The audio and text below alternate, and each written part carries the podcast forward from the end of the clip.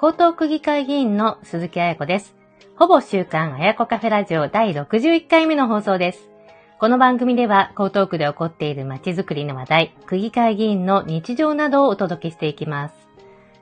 まあ、梅雨時で天候不安定ですけれども皆さんいかがお過ごしでしょうか？まあ、湿度が高いんですけれども、まあ、晴れた日が気温30度超えになったりということで、まあ、外で活動するには非常に辛い時期だなというふうに思っています。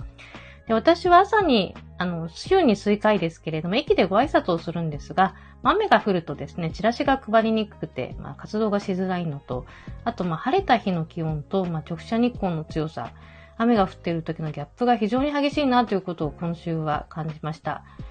まあ、本当に疲れやすい日々だと思いますけれども、皆さん、ぜひ、あの、お元気にお過ごしください。まあ、さて、江東区議会では、6月の12日の月曜日に本会議がありまして、6月10日に審査した補正予算可決をいたしました。学校教育の無償化と保育園の負担軽減、そして物価高騰対策などが主な項目でして、まあ、総額にして約32億円になります。私自身子育て支援についてはとても力を入れておりますので、まあ、木村区長が今回の補正予算は子供真ん中高等区を実現するために迅速に予算編成をしたということですので、まあ、評価をしております。でコロナ禍の物価高騰で、まあ、家計が厳しくなったということで、まあ、支援策が、まあ、迅速に補正化予算されされたのは良かったなと思っています。で学校教育の無償化については、まあ、江東区では今年度中に実現するというふうな方向性は見えてたんですけれども、まあ、今回補正予算が成立をしたことで、まあ、10月から改正をするということが決定をいたしました。で私自身、まあ、議会質問とか会派の要望書の提出なども何度もやってましたので、まあ、給食費の無償化、まあ、早く実現をしてほしいという区民の方々の声にあの答えることができてよかったなと思っています。で補正予算の時に質問したんですけれども、私は子育て支援に関連をして、まあ、待機児童ゼロについてと保育料の負担軽減についてということで2点質問をしました。待機児童のあのゼロ達成についてはですね、区議会で子育てや福祉について扱っております厚生委員会でも報告がありました。で今回のほぼ週間あやこカフェラジオでは、あの、私自身非常に力を入れている子育て政策、まあ、子供真ん中江東区のうち、まあ、待機児童ゼロを2年連続で達成したことと、まあ、保育費用の負担軽減について、まあ、議会質問なども交えて紹介をさせていただきたいと思います。まずは、あの、待機児童ゼロを2年連続で達成をしたことについてなんですが、やはり、まあ、待機児童のゼロというのは、私が目指している子育て世代のワークライフバランスを応援しますというキャッチフレーズの中でもですね、まあ、中心を占める政策になっています。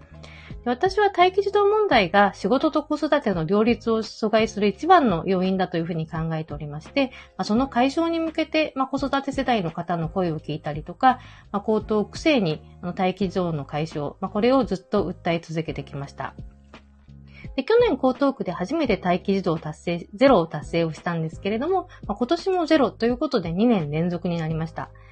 で、皆さんもご承知の通り、今、日本はですね、少子高齢化社会で、出生率も低下をして、まあ、児童人口も減っております。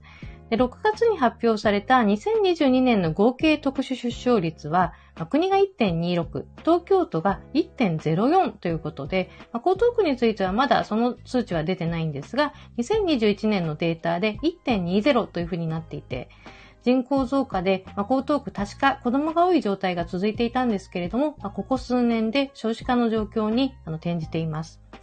待機児童問題については、あの、私が議員になった2011年以降は、まあ、200人台とか300人台ということでずっと続いておりまして、あの、平成29年、2017年の322人がピークになっておりました。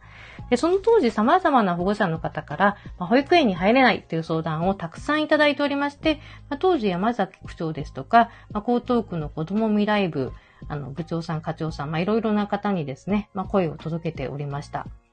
で、江東区でも待機児童解消は、あの、江東区政の最重要課題の一つに位置づけをしていて、まあ、都有地ですとか民間活力を利用した積極的な保育施設の整備、例えばそのサテライト保育園ですとか、まあ、高速道路の高架下、まあ、都立公園に保育所を作るなど、まあ、定員増を図ってきたんですが、まあ、その他に、居宅訪問型の保育事業、まあ、これは待機児童になった方のご自宅に訪問して保育を行うとか、まあ、そうした多様な保育サービスをやることによって、まあ、去年4月に待機児童ゼロを初めて達成をしました。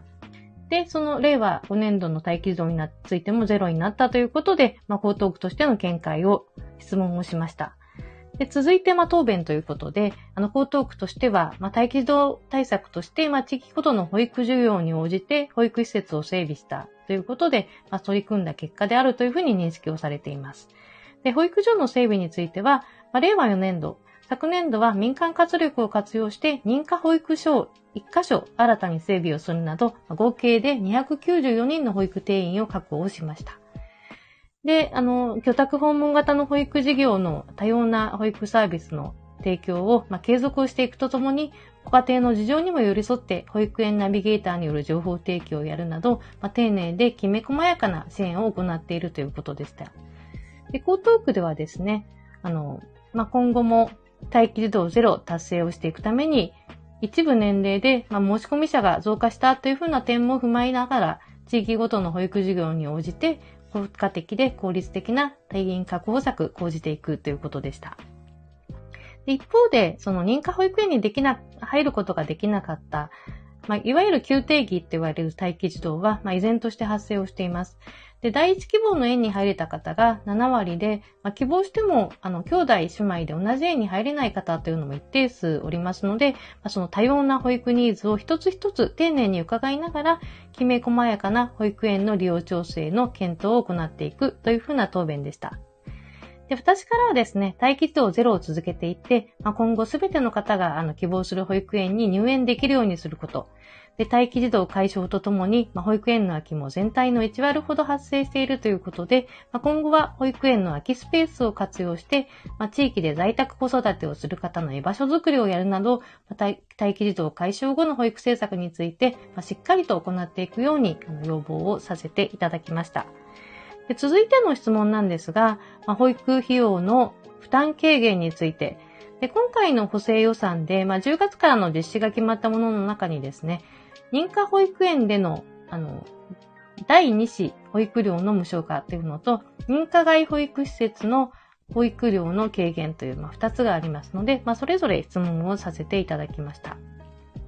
でまずは認可保育所の第2子の保育料の無償化なんですが、これは今年1月に東京都が認可保育所のあの第2子保育料の無償化を発表したことによって、まあ、江東区としても実現するものになっています。で、お子さんを2人以上持ちたいと願う方の、まあ、経済的な負担の軽減をかかるために、これも、あ、これをですね、10月から実施をすることになりました。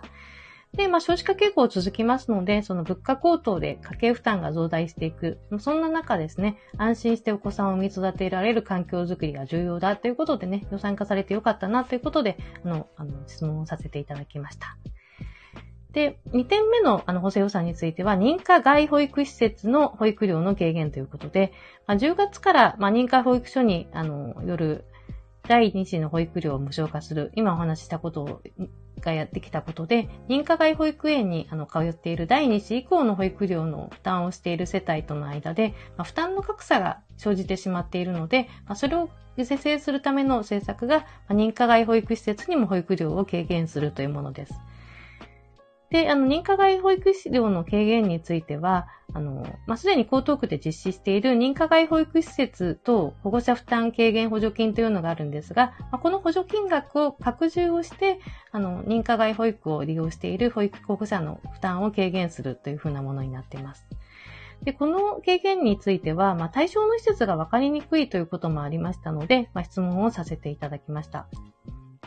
で、答弁なんですが、その対象施設どうなってますか？ということについてなんですが、まあ、対象施設については、まあ、どの世帯に該当するかで大きの大きく2つのくくりで分かれているということです。で1つ目は0歳から2歳児クラスの住民税課税世帯。こちらの世帯はその国の幼児教育、保育の無償化の対象外である中で、江東区独自で補助を行っていて、対象施設は認可保育所や家庭福祉院の他に、認可保育園に申し込み入園、申し込みして入園待機になった方が利用する、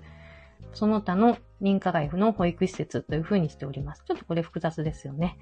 二つ目はですね、0から2歳児クラスの住民税非課税世帯と、まあ3歳から5歳児クラスの世帯。まあこちらは、まあ国の無償化による補助になりますので、まあ対象施設、認可保育所や家庭福祉院の他に、あの、その他の認可外保育施設。で、この国については、まあ、特段保育園の申し込みというのは求めていないという形です。で、その他、あの、病後児保育とか病児保育、一時保育事業なども、まあ、補助の対象としていますというふうな答弁でした。対象となる施設、あの結構その説明も難しいので、わかりやすくしてほしいということ。で、その他の認可外の保育施設については、例えば、あの、江東区にはバディスポーツ幼児園というのがあるんですが、これは豊洲ですとか有明地区を中心に、まあ、多くのお子さんが通ってますので、まあ、今回の負担軽減策あるっていうことはね、大変朗報だというふうに思っております。で、対象となるあの子供たちの保育料減免が、まあ、確実に受けられるように、対象の施設を利用する保護者の方に分かりやすく周知をすることが必要であるということでお話をさせていただきました。で、江東区もですね、まあ、保育施設について、あの、施設を利用する方ですとか、まあ、利用してない区民の方々にも、あの、丁寧に周知を行う必要があるというふうに答弁をされています。で、あの、例えばクラス年齢とか、その課税世帯なのか非課税世帯なのかによって、その対象施設が違っていくこととか、まあ、補助金額が違うということで、あの、利用する保護者の方に正しく伝わるような周知を行っていくというふうな答弁でした。やはり、まあ、補助を受けるためには、その利用する保護者に分かりやすい周知を行うことが必要ですので、まあ、こちらを再度求めさせていただきました。で、今回の補正予算を行っていくことで、まあ、子育て世代の負担軽減に、まあ、少しでも役に立てばいいなというふうに思っております。まあ、子育て支援政策、まあ、これから大きく進んでいくと思いますけれども、私自身も働く世代のワークライフバランスの応援というキャッチフレーズにもあります、仕事と子育てが両立できる社会、これの実現に向けてしっかりと頑張ってまいりたいと思います。ほぼ週刊あやこカフェラジオ第61回目の配信でした。聞いていただきまして本当にありがとうございます。気に入ったらぜひいいねを押して応援ですとか、番組の登録よろしくお願いいたします。鈴木あやこでした。